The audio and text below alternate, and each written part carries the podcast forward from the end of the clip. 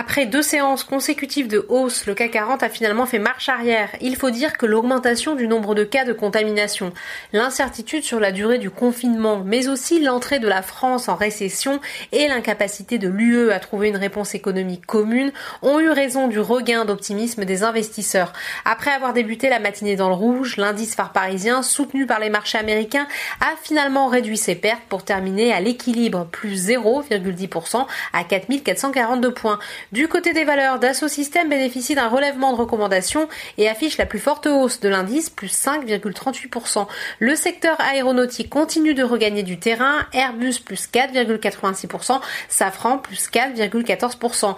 À l'inverse, Sodexo a perdu 2,91%. En outre, les valeurs jugées comme défensives en cette période de crise continuent de chuter, Danone moins 2,40%, Sanofi moins 2,38%.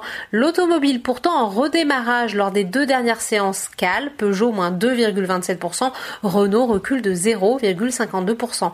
Le secteur bancaire qui avait débuté la journée dans le rouge s'est finalement ressaisi. BNP Paribas a pris 0,77%, Crédit Agricole 0,24% et Société Générale termine à l'équilibre. Sur le SBF 120, les valeurs parapétrolières sont en tête de l'indice, profitant de la bonne orientation des cours du pétrole ces derniers jours. CGG plus 7,06% et Technip FMC plus 6,5%. Parmi les plongeons du jour, Nexan qui après deux séances en hausse chute de 7%, Ipsos recule de 4,56% et ADP de 4,30%. Du côté des biotech, Novacite a annoncé que son test Covid-19 était éligible à la liste d'utilisation d'urgence de l'OMS. Le titre gagne 21,54% en séance.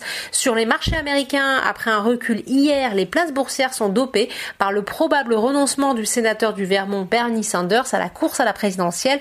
À cela, on peut ajouter les propos encourageants de Donald Trump sur la pandémie tenus hier soir à 19h heure de Paris. Le Dow Jones gagne 2,72%, le S&P 500 plus 2,31% et le Nasdaq plus 2,13%. Voilà, c'est tout pour ce soir. N'oubliez pas toute l'actualité économique et financière est sur Boursorama.